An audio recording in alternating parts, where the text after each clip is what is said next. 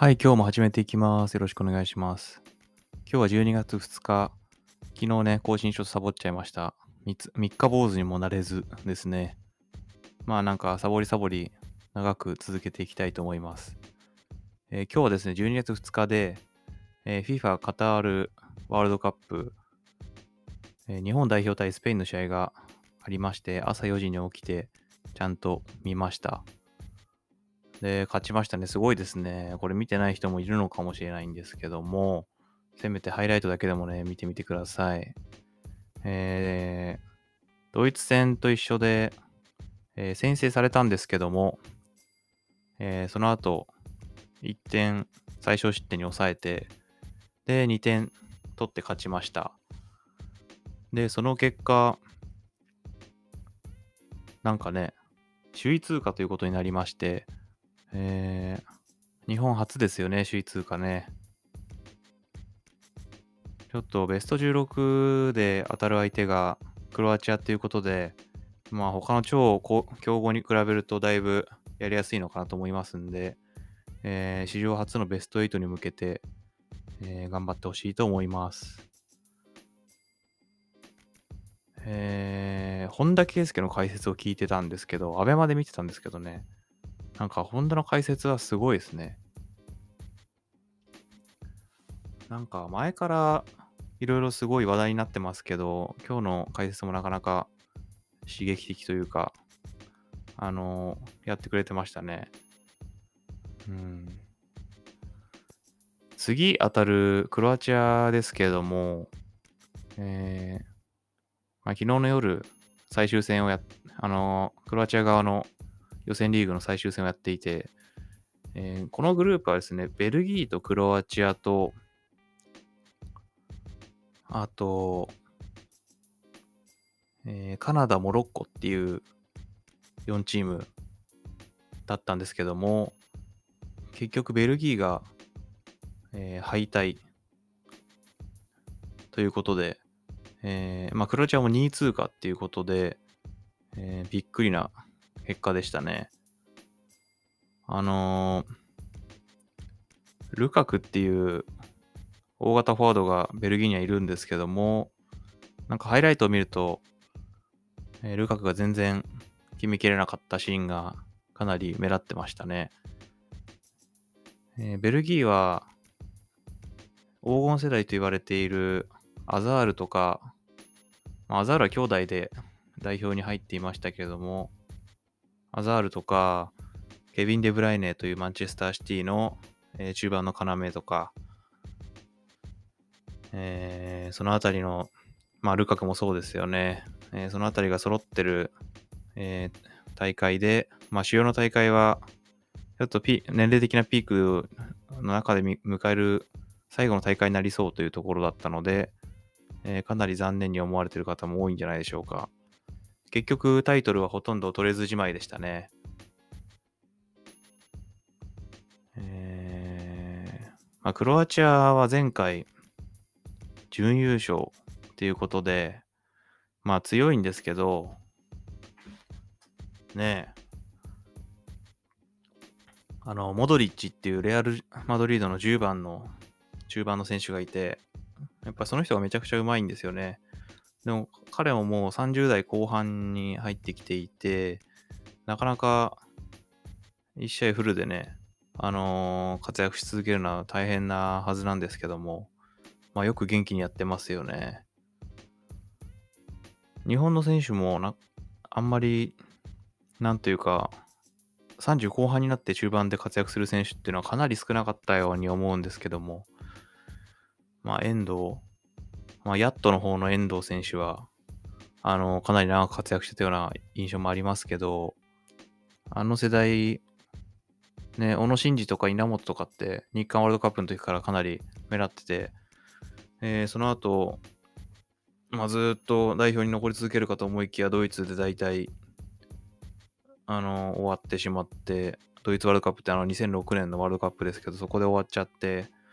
あの、南アフリカの時に結構世代が変わってたっていう、なんか印象ありますけどね、実際のところどうなんですかね。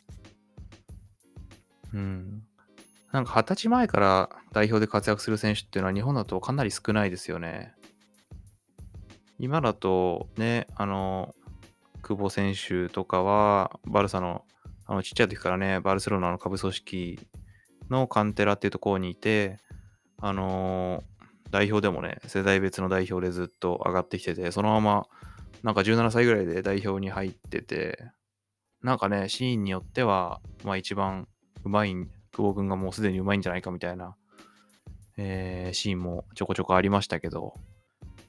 えー、まあや、大体サッカー選手って20歳ぐ前後ぐらいから代表に入って、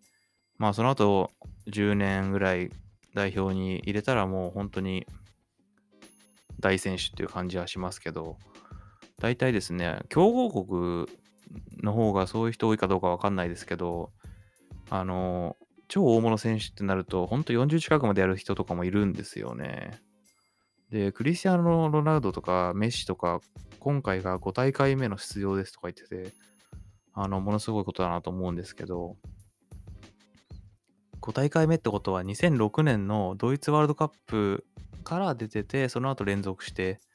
えー、ドイツワールドカップ、その後2010年南アフリカ、2014年のブラジル、2018年ロシアで今回カタールっていう5大会連続で出てるっていうことなんで、これめちゃくちゃすごいことですね。歴代でもそんなにいないんですよね。5大会出てる人っていうのは。本当数人しかいないです。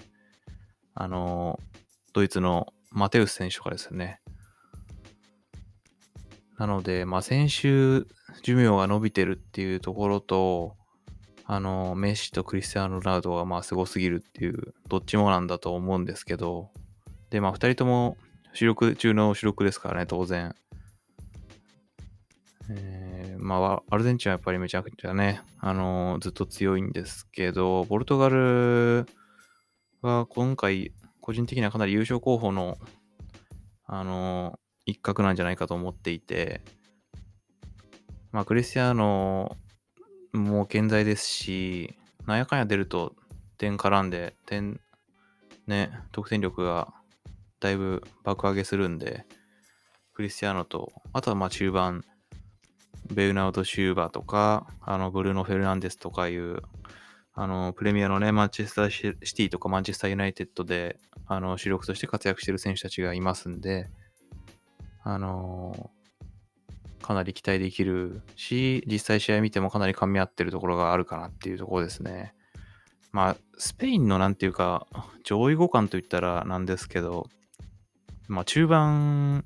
で圧倒していて、ボール持ってて、かつ、あのー、前の方で決めきれる選手がいるっていう意味では、スペインより全然、全体として上回ってる感じがしますよね。なので、ポルトガルは、あの、チェックが必要かなと思いますね。結局、ポルトガルは初戦どことやるんですかね。あの、決勝トーナメント1回戦ね。うん。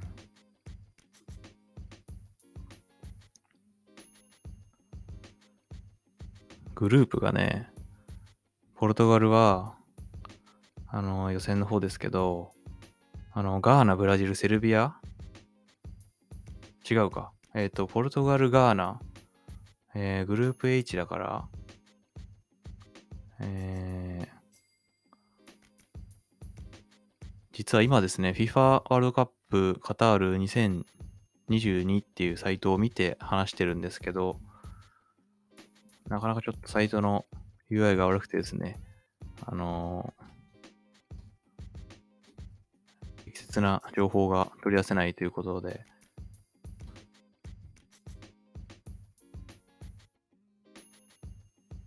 決勝トーナメント表を出しました。